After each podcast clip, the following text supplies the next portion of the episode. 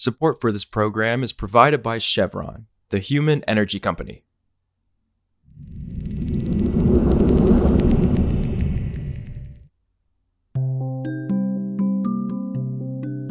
This is Politico Energy. I'm Catherine Morehouse. In a controversial move, the Biden administration on Wednesday canceled oil leases sold by the Trump administration in Alaska's Arctic National Wildlife Refuge and it also blocked new drilling in millions of acres in the state. The announcement marks the latest political fight over the refuge, and it comes at a tricky time for the president. The cost of gasoline may go up soon, and Wednesday's announcement gives fuel to critics on both sides of the aisle.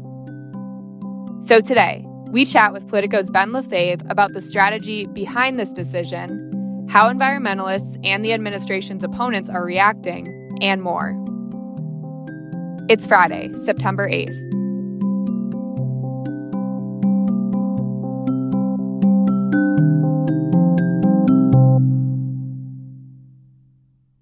On Wednesday, the Interior Department announced that it would cancel the seven leases that the Trump administration had sold for oil development in the ANWR region in Alaska folks who may remember, like this has been a long going tale. I think it's been going on since 2017 when the the Republican led Congress at that time kind of opened up ANWR for lease sales.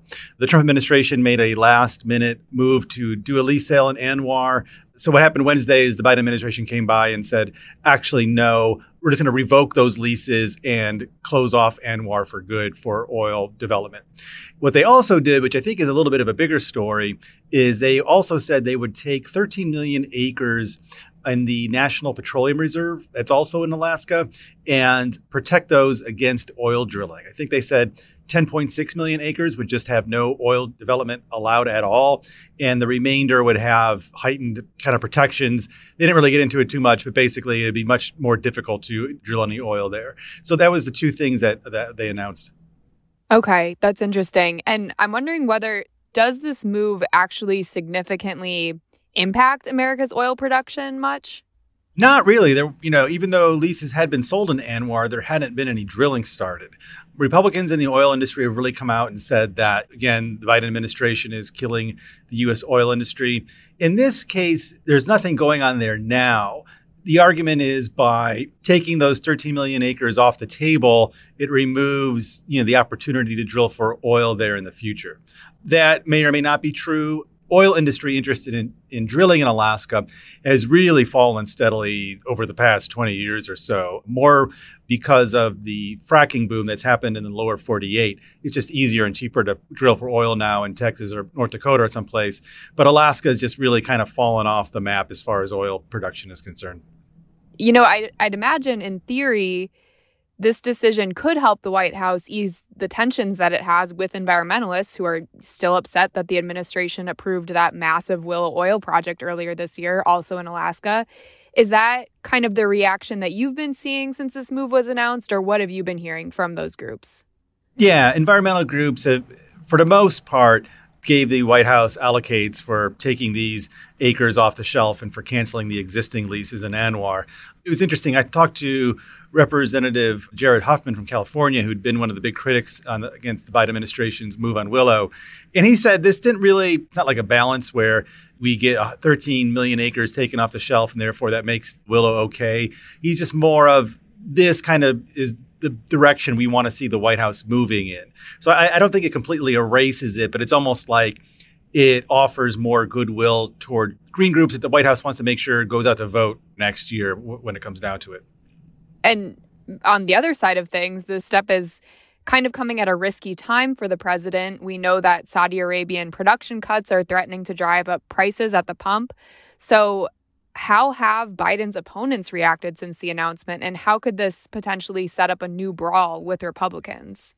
This kind of goes in line with the attack that the Biden administration is making it more difficult to drill in America, which in this instance, you know, certainly is true. Just happens to be in an area where there wasn't much interest to drill in the first place. So it kind of fits the preformed arguments. As you mentioned, oil I think hit $90 a barrel on Thursday because of Saudi Arabia's production cuts. But again, there was no no oil drills in ANWR when the White House announcement came on Wednesday, and there wasn't much interest in drilling in the NPRA besides, you know, the Willow project, which the administration approved. So the Republicans are going to make their talking points. We also saw Democrat Senator Joe Manchin come out and accuse the White House of trying to kill energy production. But again, a lot of this was done in Alaska, where there wasn't a lot of interest in oil production to begin with. And we have to remember a lot of this is DC centric, DC focused, you know, campaign talking points kind of thing. When, you know, in reality, most oil production in the US happens on private lands or state lands. It doesn't happen on federal land. So the Biden administration is taking steps to reduce the amount of acres available for drilling on federal land and raise the cost for drilling on federal land. But there's a lot more land out there available for oil development.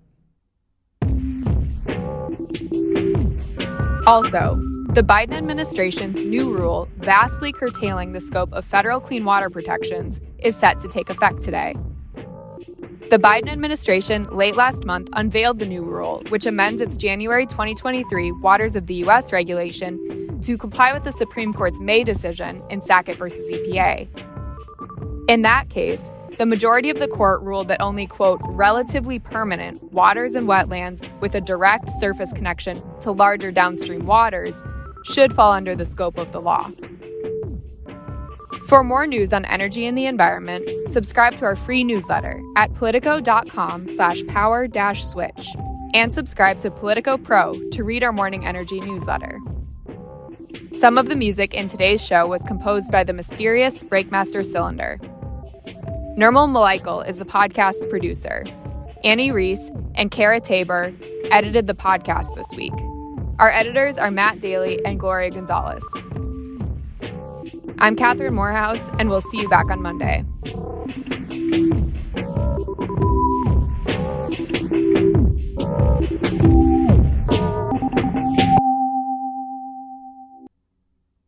Support for this program is provided by Chevron. Chevron is working to responsibly meet rising energy demand across their U.S. operations, like at their Gulf of Mexico facilities, which are some of the world's lowest carbon intensity operations, helping supply energy that's affordable, reliable, and ever cleaner. That's energy in progress. Learn more at chevron.com slash meeting demand.